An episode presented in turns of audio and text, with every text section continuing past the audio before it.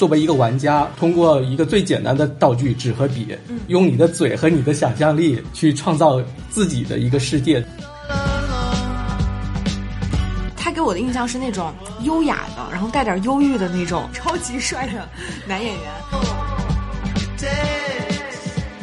我们作为职业人士，不可能被这种东西影响判断吧，对吧？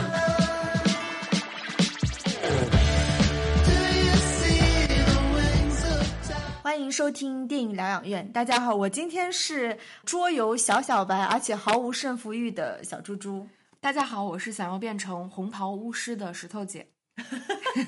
那我们今天其实请来一个，虽然我们今天是连线录制，但这位嘉宾跟我们在现实生活中其实玩过好几次桌游，嗯，对吧？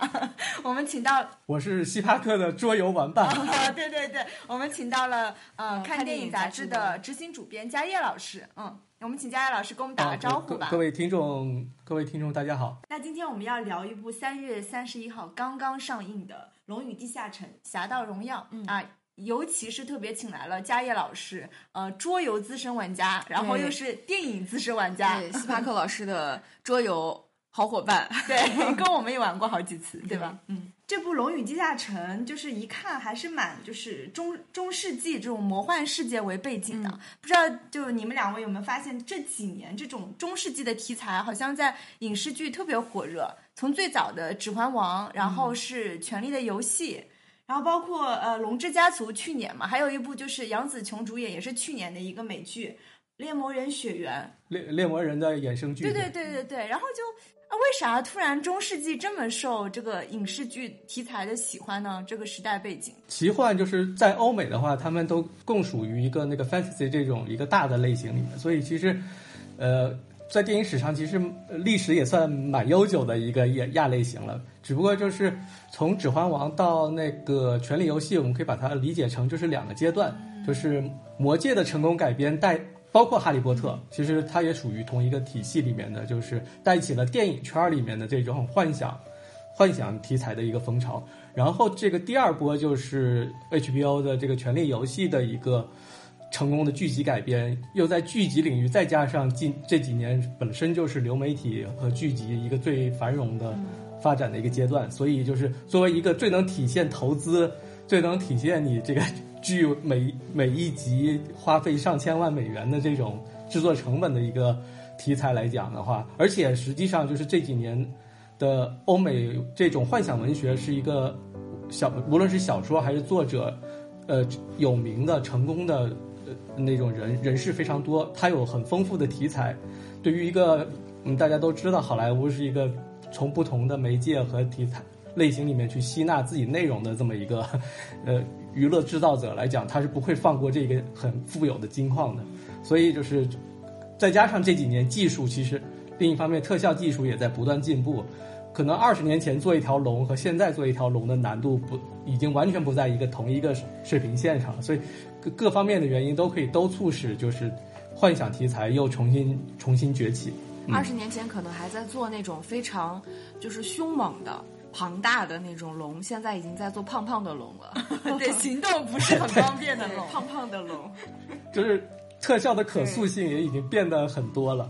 我不知道大家有多少听众现在已经观看了这部电影，但是我还是忍不住想跟大家稍微梳理一下这个剧情啊。啊，那《龙与地下城》它是改编自桌游《龙与地下城》，这个之后我们会狠狠的请嘉业老师狠狠的 科普一下这个用力的用力的桌游啊。然后呃，男主角就是爱德金呢，他是一个吟游诗人，因为他曾经一时的贪心，导致他的妻子被遇见的红袍法师杀害了，所以他一直想要拿到那张叫醒世重生牌，复活他的妻子。她后来跟一个女武士啊，叫霍尔加成为了闺蜜啊，一起就是帮助她抚养她的女儿奇拉。在一次行动当中呢，他们被这个红袍法师索菲娜陷害，然后在这场混乱当中，其中有那个塞门，还有那个福奇逃出了这个要塞，但是艾德金和霍尔加呢，不幸就是锒铛入狱。那两年后呢，这两个人逃狱出来了呢，他们其实就想要复仇。一方面他们要找回女儿奇拉，另一方面他们也想进入那个福奇的那个金库，拿到那张醒世重生牌。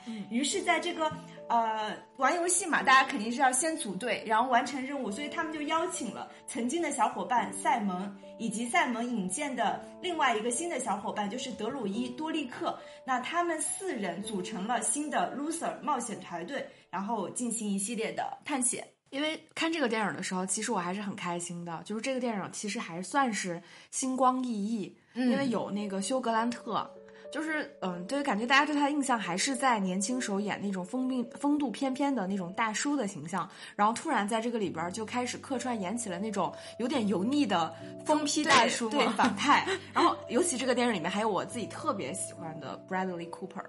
对，虽然他看上去在这个电影里面放的小小的，但还是就是非常的帅。那因为我我跟小猪猪其实我们两个。对桌游来说还是算是新手，算是小白。但是我们知道《龙与地下城》其实它在桌游界的地位应该还算是非常的，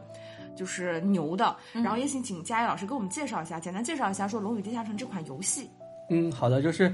呃，就是我们先要了理解，就是《龙与地下城》到底是个什么东西，就是可能需要先理理解一个简单的概念，就是所谓的 TRPG 这么一个术语，就是翻成中文的话，一般都说成指。纸上 纸上角色扮演，其实呃，换句对纸笔的角色扮演，它就是把你作为一个玩家和通过一个最简单的道具纸和笔，呃，用你的嘴和你的想象力去创造自己的一个世界，自己的一场冒险。就这个概念，就是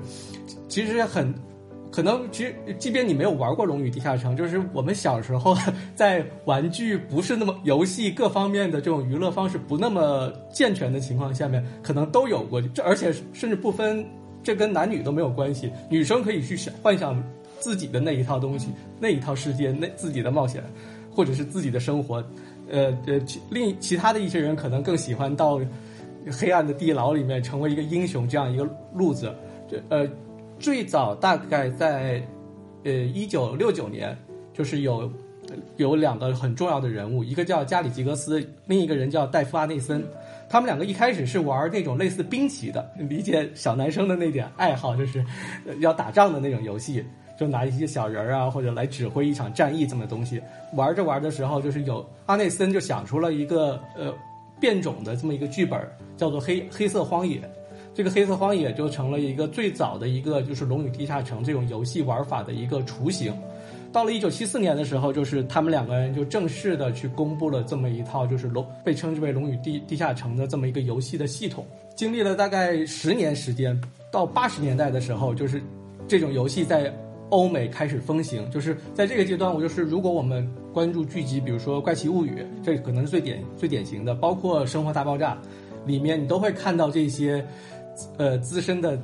你说他是宅男也好，极客也好，或者是当年还有一点点贬低色彩，就是贬义色彩的所谓怪胎这种角色，他们都会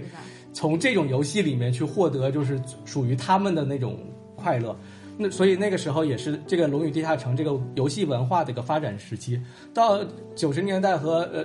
新世纪以后，就是。一方面是就是电子游戏出来了嘛，就是有大量基于《龙与地下城》这种游戏的一个规则，或者是以它为基础开发出各种各样的那种借助电脑电脑技术的那种美式 RPG 就开始崛起，然后同时就是这种纸这种《龙与地下城》这种游纸上纸笔游戏的这玩法上面也会有一点进化。就是我个人最早接接触这个游戏其实是是接触的《龙与地下城》第三版。那个时候是可呃，应该都是大多数情况下都通过台湾的那种就是奇幻的作作者翻译者，把这些这些游戏的玩家手册也好、城主手册也好、规则手册、怪物手册陆续引荐，然后通过国内的一些出版商就是引进进来。然到现在为止，就是《龙与地下城》已经它的规则已经发展到五点零。过因我如果记得没错的话，二四年的时候，它可能会一方面是迎接自己的那个五十周年。诞生。另一方面，它可能会再去推出新的六点零的版本的一个规则，呃，所以就是，呃，很有意思一个现象，就是它在那个电子游戏发展出来的初期受到一些嗯那个影响。但随着电子游戏越来越越红火，呃，其实这个游戏反而焕发了更多的青春，特别是在这两年的那个新冠的 疫情的背景下面。就是 当大家的这种其他的社交活动就是变得不太可能的时候，这种很典型的可以聚拢家庭、聚拢朋友、聚有伙伴的这种游戏方式，反而迎来了一新的高。虽然《龙与地下城》这个电影是在新冠之前就已经进入开发过程，但我觉得就是它在它昨天在北美公映的这种反响，包括那个前期的这媒体对对这个影片这种大加赞赏的这个主流的这个风向，我觉得跟这两年的这种欧美 这种心情也是有一定关系的。就大体上，《龙与地下城》就是这么一个发展过程。对，因为其实我虽然没有玩过《龙与地下城》，但是因为我超好笑，非常机缘巧合，我之前特别爱看《生活大爆炸》。然后我记得里面那个 Sheldon 他特别喜欢玩《龙与地下城》，然后所以在我的那个认知里边，我就觉得《龙与地下城》是一个那种非常复杂的高阶玩家对高阶玩家才会很喜欢玩的那种就是桌游。而且就我自己知道的，其实它从这种我们说传统的桌游，就这种不插电的游戏，然后到后面所谓的电子游戏，它其实也有另一种形态的衍生。对吧？然后正好非常非常有意思，就是我们今天其实我们我跟小猪猪我们俩其实对那个桌游本身是没有太多概念的，但是我们就是直接看了电影儿。然后呢，嘉义老师其实就是一个资深的桌游的玩家。那我想问一下，就是你们两个人同时去看这部电影的时候，会有一些什么样的不同的体感吗？比如说，如果你不玩桌游，你看这部电影会不会有一些障碍？如果你玩桌游的话，你看这部电影会不会有些什么独特的感受？我因为我虽然不玩桌游，所以而且我知道这个题材它是那种中世纪的，所以一开始其实我是有点恐慌，嗯，因为我觉得我可能智商不够，不足够去理解，因为你知道中世纪的这种设定就是人物支线很多，嗯，一个全新的世界观嘛，对，然后它不只是说什么种族，你可能物种、种族、什么职业、派别。都特别多的情况下，你很难去厘清每个人物的这个支线，他的人物动机是什么，叙事是什么。但是我实际上看到这部电影的时候，我觉得这部电影特别好理解，就是很适合完全不懂游戏、完全不玩游戏，但是很想要这个时候在呃电影院消费一部美国的，然后好莱坞，然后又特别喜剧性特别强、故事性特别强的电影，我觉得是很 OK 的。嗯，嘉义老师呢？呃，对对，我呃，我先接着就是小小猪猪的话，就是它是一部就是平衡感非常好的一个商商业大片。我们也不是把它要吹捧到什么影史影史什么的地位，就是只是说，呃，二二三年以来，其实那个随着就是电影市场重重新回暖，其实已经欧美电影已经重新回归我们的院线。但是过去三个月里面，其实真正能够在院线上面就是。能够让我们看到，就是好莱坞传统上擅长的那种娱乐的那种电影很少。就是我很我看完这个片子的时候，其实很愿意把它跟那个前两年前的那个《失控玩家》做对比。就是它也不是一个就是在宇宙概念里面建构在宇宙上面的这么一个，也不是漫改的这样一个题题材。就是，但是它遵循的就是好莱坞娱乐的一些最基本的方法，就是一个多元的类型，然后。明星之间的互动，以及在台词和一些基础情节上面，就是他没想去，就是所谓的标新立异。他其实是可能甚至可以说他是中规中矩，但恰恰是这种合乎规矩，让我回归了一种就是早期能看好莱坞那种娱乐片的那种感觉，而且不会因为你是《龙与地下城》这个主标题以后，呃，带来一些就是附带的压力。当然，我作为就是相对对这个世界了解的人，就是就跟所有看其他的那种。呃，有有比较呃深厚历史发展，比如说《魔戒》的《魔戒》类似这种题材改编的东西，你会去借助你原来的知识去寻找里边的所谓的彩蛋的这个过程。当然，这个后面可以后面可以慢慢再再聊，就是这当然是一个额外的，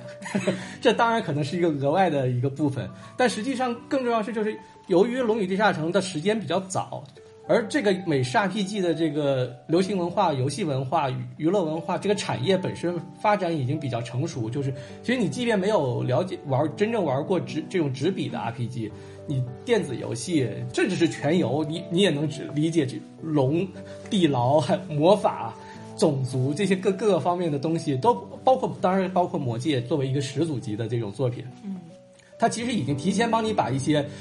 可能的障碍都已经扫除了，经过二十年的幻想题材都给剔除了。我总结下来的话，就是它是一个平衡感极好的一个主流商业电影。哎，我想就是私心想请佳叶老师回答我一个问题，因为这个就是我也没有玩过这个桌游，然后因为我知道《龙与地下城》，但是我在看这部电影的时候，我的一个困惑就是这个电影跟龙和地下城到底有什么关系？就是我不我不确定这个龙和地下城它这个概念在桌游里边它是否是指代某些特定的。什么东西？我只找到了电影里面那条肥龙，胖胖的龙。那地下城是哪儿？呃，这这么说吧，就是你可以把它把龙与地下城理解抽象理解为怪物与场场景、场域这种。就是你讲述一个故事最需要的三个元素：角色、对手和你这个环境。呃，龙与地下城其实。呃，再再加上你这个已经隐没的所谓玩家，就构成了一个你讲任何故事的一个最基础的一个叙事的元素。它其实就是拿，当然因为，当然因为那个龙龙本身在西方的这种幻想文学里面，就是是一个邪恶的嘛，跟我们的文化不太一样。它代表的就是力量、财富、贪婪、最强大的种族这些东西，所以就是他会把它提炼出来。而地下城本身，你你这你以光明与黑暗这种最基础的这种二元对立来讲，就是它不可能，也不可能，我们就龙与天堂，对吧？就会很这样一个冒险就会显得很奇怪。它一定会赋予它一个更具神秘性、幽暗属性的这么一个环境。它其实更多的是一种就是对一个抽象概念的一个具象化，让大家很理解这个游戏到底在玩什么。了解，我还对我就想说，我说。怎么会出来一个地下城？这个里边也都是没有 underground 的东西啊，除了包括城堡这些，从你都把可以把它理理解为有秘密的地方，有财宝的地方，这是我们作为冒险者想要去探寻的地方，都可以把它理解成地下城。当然，最早的时候就是有会设计一个这样一个类似于迷宫的迷宫的这么样一个东西，就像那个电影里面就是在竞技场里面模拟了一个样那样的一个迷宫。其实这种东西，呃。都都是源远流长了。你从可能古希腊神话说米米诺陶的那个迷宫里面有牛头怪的那那种故事里面就已经提提示了这些地下城的一个雏形。原来如此，所以我看的时候啊，果然还是要就是资深的玩家给我们解答一下。就是佳怡老师，您刚才也提到了像失控玩家这种，可能跟本身它它其实是一个以电子游戏为背景的这样一部电影作品嘛。那这几年其实就呃以这种电子游戏改编成电影的作品其实非常多。像那个《古墓丽古墓丽影》《神秘海域》，对吧？魔兽、刺客信条、生化危机，其实都是。那像这部电影，它其实像我们说，它它有它的特殊性在，就是它其实是一个从一个不插电的桌游到一个插电的电子游戏，然后再到电电影的版本。就是呃，我如果没有记错的话，应该好像之前没有看到过，就是从桌游改编成电影的这样的作品。就是佳老师，你觉得就是这部作品它相当于是一个桌游的 IP 去征战大荧幕？就总总体从你来看，觉得它的改编做的是怎么样呢？呃，我我先补充一下，其实就是要说的话，也不是没有，包括就是他们已经在谋划准备改编的所谓大富翁的电影版，包括不知道你们还记不记得，就是二零一二年有一部就是迪士尼投呃迪士尼还是环球投资的那个就是战舰，那是一个就是很很老的一个那种那种就是海战的桌游。就是两个人中间各有一一群的军舰的小兵，然后在一个盲地图上面，呃，有点像扫雷的那种方式，大家是盲盲盒状态下面去。呃，暗客暗客状态下面去互相打，它当然变成了一个超级大片儿。其实那也是一个，呃呃，也是一个桌游。包括就是再早一点，可能就是呃勇敢者游戏的那那种概念，就已已很接近桌游的那种方式。对，它其实应该是在那个整个电影的节奏设置上，它有参考。我觉得，但是因为我有点难分清，比如说游戏其实它也是这种关卡式的嘛，就是像你可能到到达某一个关卡要获得某种道具，然后逐步逐步的去推荐完成你的任务，这。个就是因为我们像像您前比较，其实我们观众已经被教育的很好了，甚至可能这种游戏的节奏，它相较于我们传统的那些电影大大片的那个节奏而言，它可能更就是它的呃怎么说任务感会更强，它的节奏会更紧凑一些，所以观众其实已经被教育的很好了，所以我不太清楚，就是说桌游在这个它跟电子游戏相比，可能改编到电影里面是否有一些什么新的难度啊之类的。呃，在这方面，其实《龙与龙与地下城》就是已经减少了很很大的阻碍了。就像我刚才举例的说，你你你能想象大富翁翻成一个电影它它怎么去 用什么方式，就是能够是既要满足就是电影观众的需求，又要满足所谓的桌游玩家的这种熟悉感，就是这种感觉很微妙。但是《龙与地下城》就像我们说，就是它是和那个过去二三十年里的那个电子游戏文化和其他的那种奇奇奇幻题故电影、小说文化一起共进的，就是它。呃，虽然它很长时间里面都没有一个匹配它这位所谓元祖级的这种概念的一个电影作品出来，但是在这个时间点出来，就是它其实是生逢其时。因为在大概两千年的时候，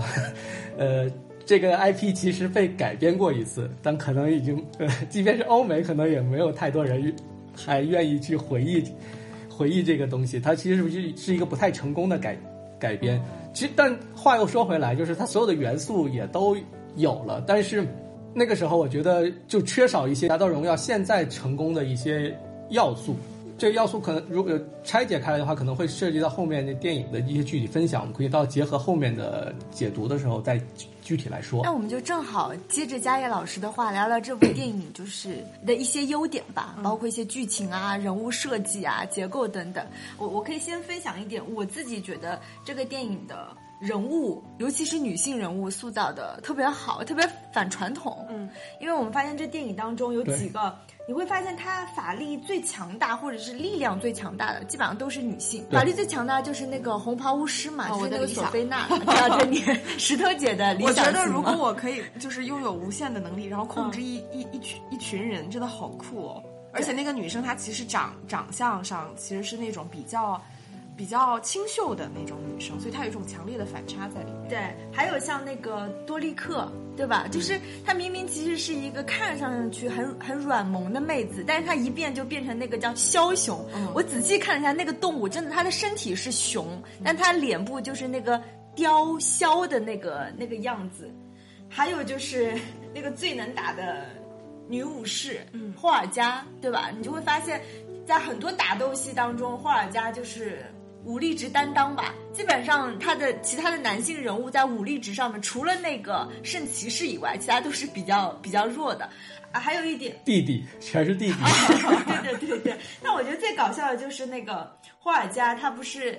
中间去了一趟他前夫家里面吗？然后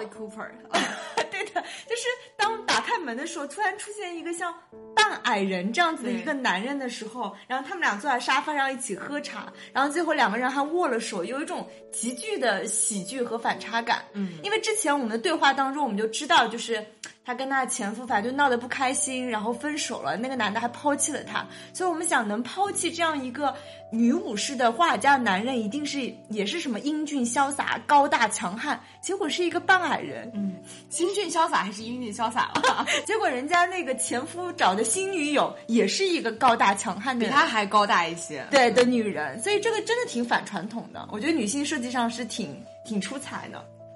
因为我我我是还挺喜欢就是里边霍尔加的这个角色，因为其实这个电影它是一个人物群像嘛，尽管我们知道他实际可能真正唯一的一个男主角算是艾德金这个角色，但是因为他其实更多的是一个脑力的担当。对，然后那个霍尔加他其实是一个武力的担当，所以在这种情况下，我觉得他去平衡这个男女之间的角色分配的时候，其实是挺有意思的。因为这霍尔加他永远是冲在前面，就是那种你们都让开，让我来打。然后，但同时就是他在他的婚恋观上。对吧？反而是那种，就是跟他那种比较粗犷的外表不太一样的，反而就是比较细腻的。然后可能跟前夫很多年了，都久久不能忘怀。再加上其实他对那个爱德金的那个女儿，相当于是他一个母，真正就是呃非生物学意义上的母亲的这样的一个角色嘛，一直陪伴他长大。你就会觉得这个女性角色确实从多方面、多维度的去塑造了一个这样的人。而且我觉得霍尔加跟那个艾德金之间的关系也比较特别不落俗套吧，因为你知道影影视剧往往就是男女主角就要设置一些爱情线，你觉得他们有吗？一些？我我觉得没有，他们俩就是男女闺蜜吧，就是男闺蜜 和女闺蜜的关系，战友。战友，对对对，战友。对。战友对，完全就是没有男女之情，开辟了一种男女之间也可以有纯友谊的 这个代表吧。对，那佳艺老师觉得这个里边，你你觉得就是这里边女性角色塑造的怎么样呢？哦，就是在先提这个女性角色优点之前，就是有有，因为玩这种《龙与地下城》，它有一个最开始的时候就会给玩家一个你一个种族和你的职业选择的这么一个传统流程，就是我们能看到，就是在这个这个电影里面，呃，克里斯派恩演的是一个吟游诗人，但实际上吟游诗人恰恰不是一个特别，虽虽然他在那个就是历史上他是源远流长的，但是作为在游戏里面，它是一个初期是不存在的，但是后来随着这个这种。职业的那种扩展以后才增加进来的，而且当然这个我们放到后面说，就是克里斯泰恩这个是最独特的。米切尔罗德里斯演的这个就所谓的野蛮人的这个角色，就是传统意义上就是我们在打仗的时候一定需要有个所谓的前排力量输出的这么攻 武力输出的这么一个人，就是传统上就我们看绝大多数的这种美式 RPG，这都肯定是一个男性，比如说战，呃，当然战神并不是这种体系，但是就是像战游戏战神里的那样的一个样子，孔武有力，然后。顶着大光头，身上画着迷彩，拿着两个板斧就挡在，挡在挡用肉体去横扫一切这种感觉，那这一切都赋予了这罗罗里罗德里格斯这样一个女性角色，而且我觉得就最绝的就是，可能选其他的任何角色都不如罗德里格斯来更合理，因为他不是说就是为了性转我要变成一个女性角色，而是米歇尔本身，他几乎他在影像。电影里所有的角色都是这种孔武有力的，从速激或者是其他的一些动作电影里面，他给你展现的就是一个力力量流，所以让他来演，你就会自然很自然的与这个野蛮人的这个职业属性来结合在一起，而不是，呃，由由于这种分离的这种选，让人去想带歪到所谓的比如说政治正确那种性别设置的这种。相对无聊的一种一种一种争议里面，而像那个就是呃贾斯汀史密斯那种术士，这这个这这个东西也是标准配置，你一定需要有一个法力输出的这么一个人，而且一般情况下，无论是在电子游戏里还是这种纸游戏里面，就这类法术是的的确确经常出现那种就是一击绝杀或者是力挽狂澜这种状态，虽然它很脆。很很脆弱，很容易被被打击。最后那个索索菲亚莉莉丝演的这个德鲁伊，其实就是，呃，都不用玩《龙与地下城》了，就是所有玩过暗黑的人，可能都都知道他的这个种族的一个背后的一些故事。就是他就是一个拥有自然力量，然后具有那个变化能力的这么一个特殊的存在。而且就是让让他一个这么小巧的 演员去赋予他这个。变成枭雄这样一个特，因为按照就是这个设定啊，就是《龙与地下城》设定，德鲁伊不能这么强的，因为你如果你能变形成枭雄这样级别的这种怪物，就等于说你破坏了游戏平衡了。就是他在那那段盗窃过程间，你变成鸟、变成老鼠、变成猫都都 OK 的。他亮相那一步，直接变成枭雄上来，就有点像是你你开了挂一样。但在电影里面就不存在这个问题，他。只是放大了这种反差，反而让这个角色在亮相的时候，让那些即便不知道德鲁伊是什么种族、他什么背景的人，也会发现这这这个 这个角色太有意思了，他可以变成各种各样的动物。所以就这方面，我觉得他们电影的在选择角色的时候，和那个《龙与地下城》的那些职业和种族设定相对而言都非常搭配。当然，为了有剧情效果，他还会经常性的使用这种反差性，包括你。你们看到巴尔德利库珀的这么一个反差性的半身人形象，约翰弗呃弗朗西斯戴利就是这个导演和编剧啊，嗯，他和那个就布拉德库珀在那个零五年的时候，就是那时候他俩都还不算成成名的，布库珀离那个宿醉还有还有几年，他们一起演过一个那个剧集叫《厨房击毙》，一个喜剧，他们两个是从那那部剧里面认识的，然后就一直成为好朋友。然后这个戴笠有了这个机会来做这个这部电影的时候，他其实之前已经想想好要要有这么一个带有搞笑性质的这种情感互动，也是留给这野蛮人一个完整的一个情感曲线的故故事。一开始他其实是他们是在那个新冠期间拍的嘛，一开始就是找了一个制片人就直接把这段拍完了。后来就是他他他想，他觉得这么一个有趣的东西应该埋一个更重磅的彩蛋。就是需要有一个这种大牌的客串，然后他就想到这个布拉迪库珀了，就给他发短信，呃，因为他们其实中间有一段时间也好久不联系，他也不确定，就是而且布拉迪库珀这两年大家都知道，就是在好莱坞 都属于是 top ten 级别的这种男男星了，他不确定就是库珀还能不能像当年那样，就是来跟他们来玩儿。这其实呃，可能以我们中所谓中国的这种明星的理解，就属于就是。毁毁 形象的这种一种玩法。是，但是说实话，对于好莱坞这种男无论男女明星来讲，这种事儿其实不算什么的。然后就发了短信以后，他就布莱克直接就回复说：“我愿意来。”就然后他就和戴笠两个人重新把这一段拍了，然后在后期做进行特效处理。库珀和罗德里格斯之间是没有对戏的。哦，呃，那场戏必他们不是他们两个人对戏的，是已经拍完以后就又从后期又重新做了。对，而且所以这段藏藏的比较深，藏的比较深，之前一直没有透露。也看的时候也会，尤其可能在北美的话，可能影响引起的反响更大。我看这两天呃这两昨天的那些影评里面是已经有好多的提到这个库珀的这个惊惊那个惊喜客串这一段。对，因为我也特别喜欢 Bradley Cooper，就是他他给我的印象是那种优雅的，然后带点忧郁的那种超级帅的男演员。然后我我其实我看之前我也没有查，我也不知道他会在里边有客串。结果开门的时候一看到他是是他。然后两个人真的对小男人，两个人真的具有极大的那个反差。尤其是我对那个罗德里格兹，他他最深的印象，其实还是在他演《阿凡达》的时候呢。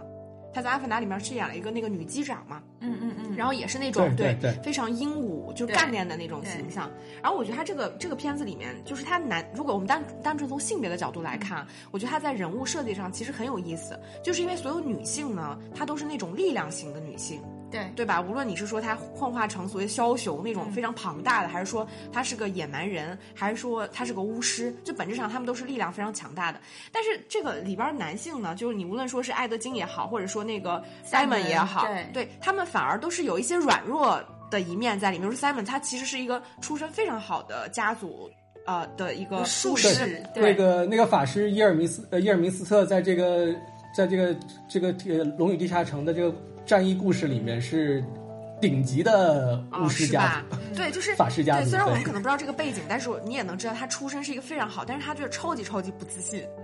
对他就是很特别菜鸟，对，然后那个艾德金也是，就是光光打嘴炮，就是就是有负家族盛名的那种压力山大的二代。就是这个里边，我觉得就是挺有意思的。然后这个里边还有一个，就是聊到正好聊到人物群像嘛，这里面有一个就是演亨克，就是那个叫骑士，对吧？我最喜欢他。对，我觉得我觉圣骑士，他的职业圣骑士，对吧？就是我觉得他出来的时候，他他这个人真的超有意思。他虽然是个配角，但我觉得他超级抢眼。就如果用一个词来形容这个角色的话，就是优雅。我觉得超级就是又。优雅又直男，就是他听不懂你们各种语言梗，但是他走路只能走直线，然后但是又无比的强大。就是如果真的从力量上来看，我觉得这个这个男性角色应该是这个电影里面可能唯一一个让我觉得真正就是力量上非常强大的男性角色。然后，但其他对职业角度来讲，圣骑士也的确是这类游戏里面，呃，就是跟能跟野蛮人一起当在在前排挡枪的那种存在。而且，呃，由于圣是圣嘛，就是我们知道，就是这类游戏还有一个比较重要的一个环节，就是所谓的你的阵营选择，你到底是所谓的手续善良啊，混混沌中立啊，还是那个邪邪恶的这种这种一个九宫格？如即便是没玩过的，可能都也都知道有这么一个存在。就是你会在这里面去选择一个你的所谓的立场，就是其实说穿了就是你的价值观了。他那显然就是这个这在这个片子里面，就是其实在开圣骑士这个职业的玩笑，就是把它推向极端，就是你极端的手续正义的时候。现代语境里面就是那种强迫症，就是眼睛里容不容不住沙子，而且不会说话，就像希尔顿一样嘛。希尔顿不是经常在 在很多剧集，就是他的那个《生活大爆炸》单元剧集里面，在这类游戏里面展现出那种绝不妥协、遵循规则。又唯我独尊的这么一种状态，这这这就是圣骑士应该有这个这个角色，因为我我不知道他他的背景是个圣骑士，尤其是他刚出现的时候，大家知道他是个拖雷人，所以他到底是个好的还是坏的？其实我有一瞬间是有点混淆的。对，然后直到他开始就是听不懂大家 语言上的一些那种，就是你其实语言是夸张的嘛，但是他听不懂的时候，我就知道啊，这个人一定是一个就是很呆萌的。但是很厉害的这么一个人，而且他明明那个角色是个很优雅的角色。如果正常来说，我在电视里面看到这样的角色，我应该会觉得这人很做作。但是他演就会觉得很可爱，对，你会有一种就笨拙的直男的可爱。嗯，因为这雷吉让佩吉这个黑人演员，他因为在网飞的那个布里奇顿里面，随着这个剧集大火嘛，他在里面就是演的这种这种范儿，但但是走的是另外一条路线的，但就就是。就代表这种有这种优雅，我所以我才说，就是就这个片子就在选角上几乎没有犯过没有任何错误，就是让你演员和这个角色是高度结合在一起的，就是这这一点真的很玄很玄妙，这种很其实很难的，就是这 太多就。电影里面就是碰到这种情况，明明是一个好演员，这个角色也有也有意思，但是结合在一起的时候，就是你投入不进去，就这一点就是呃这个电影很有意思的地方。就是我觉得这个电影里面，就是因为前面佳艺老师其实也提到了一点，我觉得这个电影做的特别好的一点，就是比如说玩桌游，我们会拿到某一种身份，他可能有某一种技能，然后可能像呃佳老师提到的，就是你其实有一个性格属性嘛，嗯，对吧？你是正义的，你是邪恶的，你是聪明的还是善中立的？对，反正就是其实你还有一个性格的属性在里边。就是当你去玩桌游的时候，其实因为你的身份牌已经限制了你是一个什么样的身份。就本质上，其实我我认为他落到电影里面，他也是一种典型人物嘛。因为我们在做这种类型片的时候，其实你还是能看得到，你可以把每一个角色都打上一个标签，对吧？比如说艾德金，他可能就是大脑；就是霍尔盖，他可能就是力量，对吧？Simon 他可能就是法术，然后那个像多利克，他可能就是变形，有点像是那种怪兽的那种变形。你落到这种典型人物组成一个我们所谓的团队写作的时候，也是因为每个人他这个典型人物身上他有肯定有优点，然后有缺点。然后大家其实没有一个人是极其极其的强大的，所以才会组成一个队伍。然后你们彼此之间是这种优缺点互补来形成的这么一部电影。那我们在看的时候，你就会感觉啊，他的人物群像在这部电影里面，我觉得至少做得很好。因为好多时候我们看到可能类似于像这种团队协作的人物群像戏，它总归会有一个。主线对吧？一两个可能他们的故事线相对而言是完整的，但是落到这部电影里面，你不能说他做的多么多么多么多么好，但是他确实是每一个人物他其实都有所成长，然后对于他自己所有的选择，他都有一以非常明确的这种背景的支撑，然后我就会觉得这一点其实落在就是我们说呃可能是一部这种呃。类型片一个这种商业化的大片里面，你就会觉得哦，最起码你看到的整个过程，无论你你是站哪个人物，你是喜欢的是谁。这个人物他最后都能有成长，然后哪怕是在最后对付那个红袍巫师的时候，大家也都能贡献自己的一份力量。你不会觉得啊，因为他是个配角，他最后可能就被抛掉了，对吧？可能只有主角他经历了一系列这个成长之后，有一个人物弧光，然后就结束了。其实我刚刚听佳佳老师说，这里面不是有很多彩蛋嘛？就是关于吟游诗人，我记得他在电影当中有施展什么特别的吗？除了他提供什么 Plan A、Plan B 之外，还有一些特别的技能吗？好像没有，是吧？还是说我没有，就是 是我漏掉了，就是我们把它放最后的原因，就是正常情况下，类似吟游诗人的话，在这这种游戏里面，一般是所谓的偏打辅助的，就会给我的给我们的同伴加加 buff，甚至是治愈啊，或者是攻击加强啊，这样。如果是一一个纯纯粹的桌面游戏，它可能是这样，但在这个剧里面，由于他是核心角色，同时他要负担就是那个给这个团队一个。核心的叙事驱动，其实说穿了就是三个字：失败者。他是集成了所有人的失败，就那场那场就所谓的那个对话戏里面很重要的，我们是一个失败者联盟嘛。这就这是也是《龙与地下城》这个游戏里面那个。一个自带的属性，当然，呃，这里稍微会有点变化，因为我们在玩这种游戏的时候，你一开始只是一级的一个小白，你是一个，比如是这野蛮人，你是有一两个技能，你有你的血量，你有你的武器，但是相对于你的冒险故事来讲，虽然在有有一定的平衡性，但你在这个起始点的时候，你是一个弱小的人。物，你你是要经过这种不断的战斗与团团队的合作，完成这个任务以后，逐渐变得强大的。这是完美符合就是这种类型叙事的一个发展方向的，所以你你对比其他的那种所谓团群像型的那种电影，比如说盗窃电影，比如说十一罗汉，比如说断剑，那些人集结在一起的时候都是那个领域的专家。我是一个顶级黑客，我是一个超级撬锁大师。我是一个的，我是一个乔治克鲁尼那样一种，那样一个可以卖脸的这么一个人。哎，我说到乔治克鲁尼，这个可能你十一罗汉里的这个所谓的策划者和克里斯泰恩在这里的一个策划者，就是一个截然相反的。他其实是充满着随机性，充满着挫折感和。我觉得他这个里边他的角色就是都试试，只要有能能是啥都试试。所谓 A B C D，那就是我也不知道能不能成的意思嘛。它并不是真正的这方面就是非常有意思的，对。就甚至不像，比如说我们看惯的 MCU 或者是 DC 的这种正义联盟、复仇者联盟，一上来以后打群架的时候，都是某一个领域或者是某一种方面的一个顶级超级英雄。这里就是不存在这种超级英雄这一说了。我觉得这这方面也是这这个片子比较能耐看的一。因为我在看这个电影的时候，就说实话，比起我。自己，因为我我虽然看这个电影的时候，我没有脑子直接想到我看到其他的关于人像人物群像的电影，但是我我想了想，就是这个电影我看的时候，给我一个非常直观的感受，就是它有一种强烈的平衡感。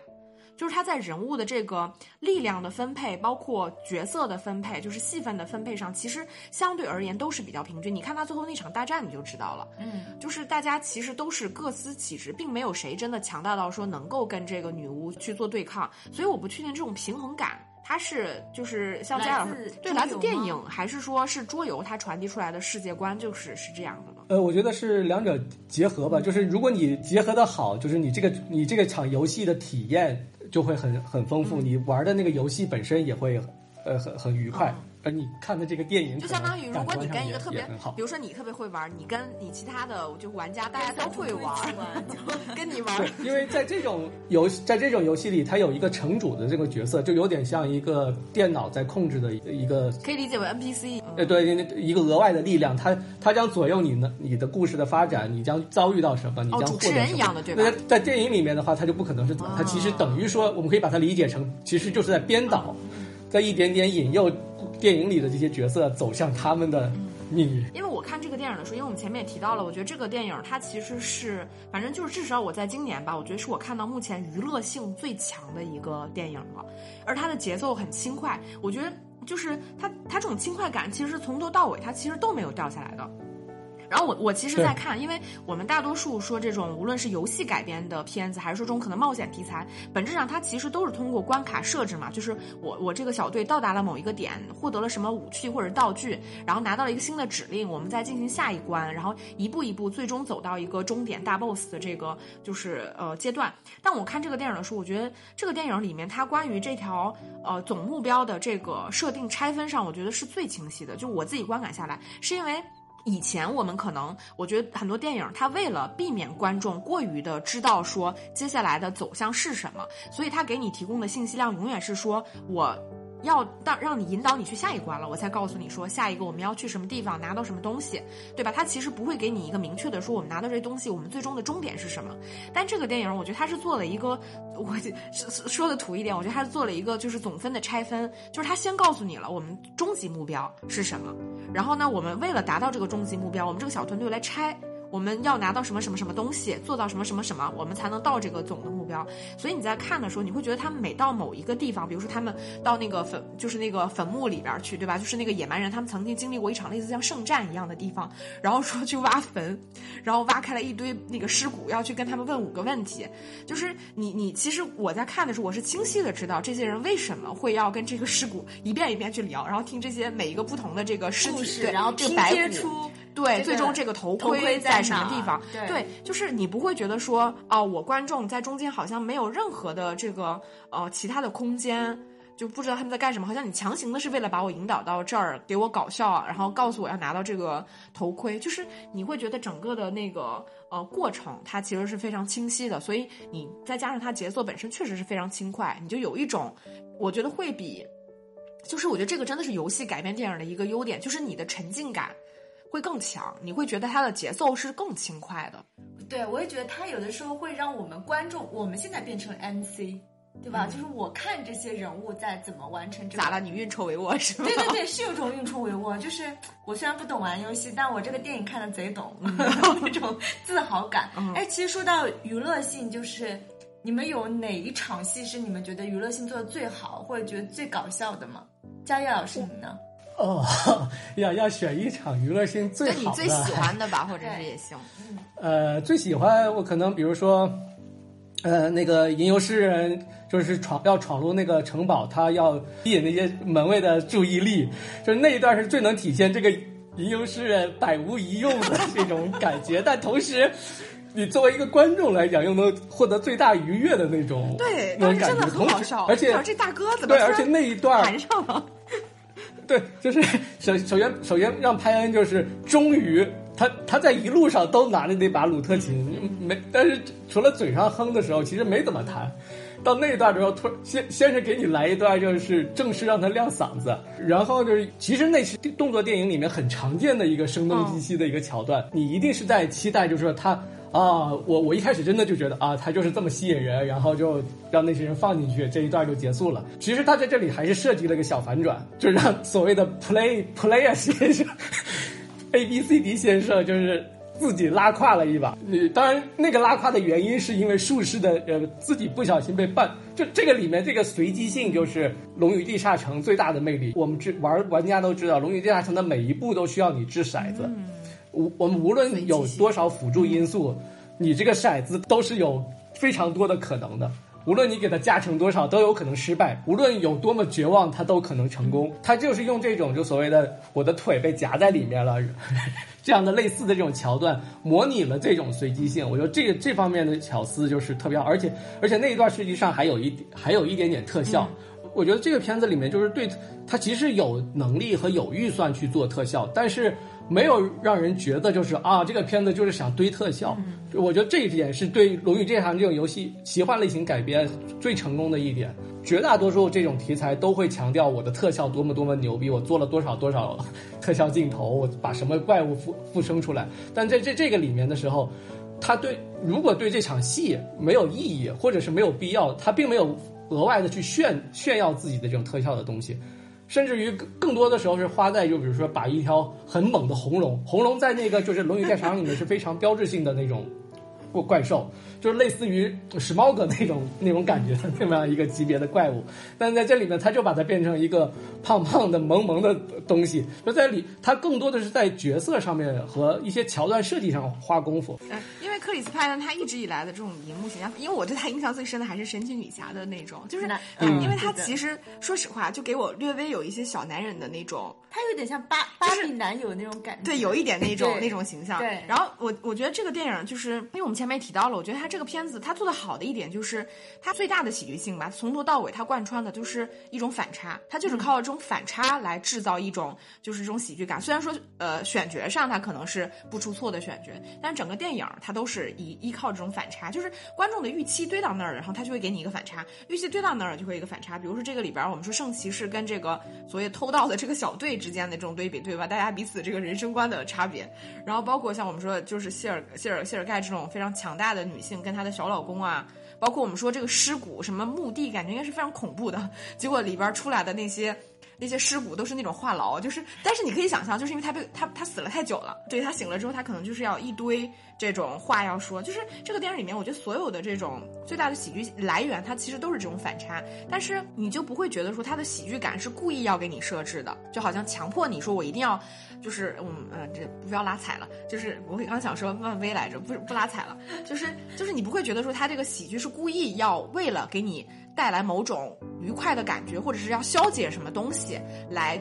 突出的，比如说就前面佳佳老师提到的这场戏，对吧？就是因为它有一些成立性在里边，就是因为这个小队本身就是一些 loser 组成的小队，所以他们随时随地可能出 bug，你也不知道是他的问题还是他的问题。比如说你要有一个那个权杖是可以让你去进行这个传送门的，对吧？嗯。结果你话放那，啪就倒在地上，就压上去了。就是他始终会觉得给你一个明明是看上去好像万无一失的，就是策略计谋，但是在关键时刻总能出问题。然后大家就是互相，呃，你帮一把，我帮一把，好像稀里糊涂的就把这个任务推到了最后。所以你在看的过程中，就他肯定跟你看十一罗汉那种，就是他利益拔得非常高，这些人本身已经是精英了，对吧？嗯，的那种体感是不一样的。那小猪，你有自己特别喜欢的戏吗？我就是喜欢那场那个。有点像丧尸喜剧的喜，就是跟不同的尸体对话，那个真的特别有那种美国八九十年代丧尸喜剧走的那种风格，而且他不是对话了好多个尸体嘛？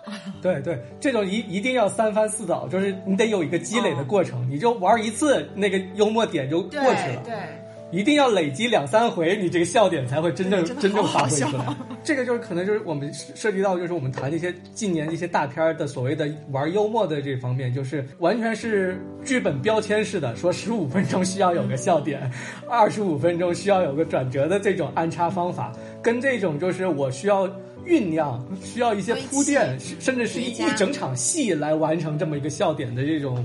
这种喜剧能量是完全不能相提并论的，我觉得这点就是《龙与地下城》这方面做的也，而且就是这些人挖这么多坟墓，就是反反复复的，看上去像在做做一些徒劳工，就跟他们这个团队的风格就很搭。是，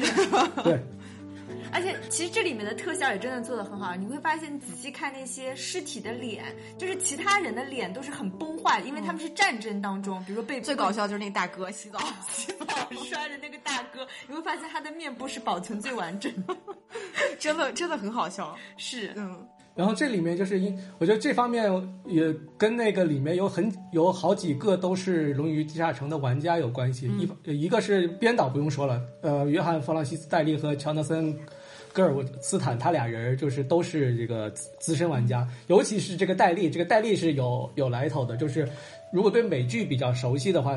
应该都知道有一部一九九九年的神剧叫做《怪胎与书呆》，只拍了一季就就就终结了。但那那个那个剧集里面，就是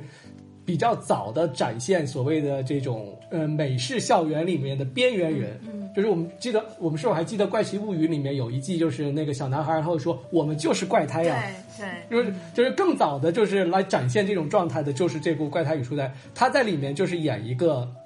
很很重要的十四岁的小男孩。那时候他就是通过演这部剧集火的，然后也是通过这部剧集，他知道了有《龙与地下城》这样一个游戏，然后就成了资深玩家。然后在过去的这二十多年里面，他都怀揣着要把这个东西真正拍成一部电影的这个一个梦想。另外，在里面，米歇尔·罗德里格斯和索菲亚·莉莉丝都是都是玩家，而且罗德里斯应该是更资深的。莉莉丝，我怀我甚至怀疑他就是因为在拍了《怪奇物语》的时候成了这个游戏的玩家的，就是他们两个人对这个游戏的机制都是很熟悉的。所以就是我觉得就是他们在写写编写剧本的时候，就是可能就是把自己带入成那个《龙与地下城》一个玩家的一个心态，就是里面的那些桥段那种状态，就是。在玩这一类纸类纸面 RPG 的时候是经常会发生的，因为你是和几个朋友随机性的在里面，嗯，它只有一个大框架，里面所有的对白、意外都是通过我们的那个临时即兴创作发生的。就这里面就已其实已经是一个很强的一个所谓的编剧训练了。如果一个玩家能够完整的经历一次《龙与地下城》的战役模组的冒险，我觉得他至少类型审美上面做个准编剧是没有问题的。哎，那正好想问到佳怡老师，你前面不是提到了有个彩蛋，我一直心心念念记着你说的彩蛋是什么？哦，那个这方面的彩蛋就比较多，有一些是跟那个背景有关系，就是在《龙与地下城》那个呃游戏史上有一个非常著名的战役模组，呃所谓战役模组就是相当我们你可你可以把它理解成一个完整的剧本儿，它有一个开始的东西，它有不停的一一一个连续的一个目标。比如说在在这个呃这个电影里面，就是有一个 红色的黑暗巫师要召唤他的亡灵 大军，然后统统治吴东城，这这样一个故事。战役模组的名字叫《被遗忘的国度》，在《被遗忘国度》里面，就是它后来在大量的游戏的改编里面都被借鉴。你在里面，所以你会里面听到，比如说剑湾这样一个地名，吴东城、深水城、博德之门，这些全是在这个 最早出现在这个被遗忘国度的模这种故事模组里面的。所以这里面就是我呃，我觉得就如果是欧美玩家在看这个剧集，如果他们也是有弹幕的话，估计就是听到这几个名地名出来以后，就要开始发各种疯狂嚎叫的这种，或者是各种奇怪、奇奇怪怪的表情的时候了。这个是涉及到一个设定方面，然后就是里面的怪物。我觉得里面怪物最值得一提的，应该就是那个，嗯，呃，红龙是一方，呃，红龙是一个，另外一个就是在迷宫冒险里面有一个镜头，就是他们不是开宝箱吗？对，然后出来一个对，大，开宝箱，开宝箱出来，出来出一个大舌头那是一个就是这种这类游戏里面特别著名的，呃学名叫那个拟形怪。嗯不过我们玩家一般都喜欢叫它宝宝箱怪，因为它是最喜欢模拟成宝箱，好像我们要去。而在这类游戏里面，就是逢到一地必开宝箱，是每个玩家都必必去肯定会干的一件事情。然而呢，陷阱往往就隐藏在其中，所以这个拟形怪在里面，虽然只有那一个镜头，其实那一个镜头就已经是它。呃，最标志性的一个表现了。那经常是开了这样一个宝箱，你这个玩家可能一条血就没有了。那还有那个黑色的豹子是叫什么移移魂兽吗？那也是一个比较著名的一能够制造幻象伤人的一个一个怪物。我觉得它的电脑特效方面做的，呃模拟 BOSS 这方面做的更突出。当然，那个改动最大的其实是你刚刚才提到的那个枭雄。我我以前玩的时候，直接就直译它猫头鹰熊。它在《龙与地下》游戏里面是更偏向熊的，所以它颜色是棕偏棕色的，就是那种棕熊的那种样子。但是就是，呃呃，那个乔纳森呃导演戈尔呃戈尔斯坦他提出来说是我想把它改得更漂亮一点，因为他是由于那个呃那个德鲁伊来变身的嘛，而那个德鲁伊又是娇小的一个角色，他想让他既有力力量感的同时，他又有一些就是萌。圣洁和纯纯纯洁的那种感觉，所以他把它变成了一个雪地猫头鹰。这个雪地猫头鹰就是大家如果 哈哈波粉应该都知道，那个送信的那个送信鸟，其实就是以雪这个雪地猫头鹰的为原型来做来做的这么一个品种。当然，把它赋予了一个熊的力量。前面也提到过了，就是改动对于玩家来讲，觉得那个。呃，猫呃，这种枭雄是不应该被德鲁伊可以轻易变形的，因为那有点破坏游戏平衡。实际上，最后阶段那个 胖揍红袍女巫也是像绿巨人对揍揍洛基的那种感觉，时候也就是有点像这个东西，也有点有点有点自嘲吧，就是给他一个赋予了这么强的力量，那当然要把它当绿巨人来使了。因为刚才就是佳老师提到的一些就是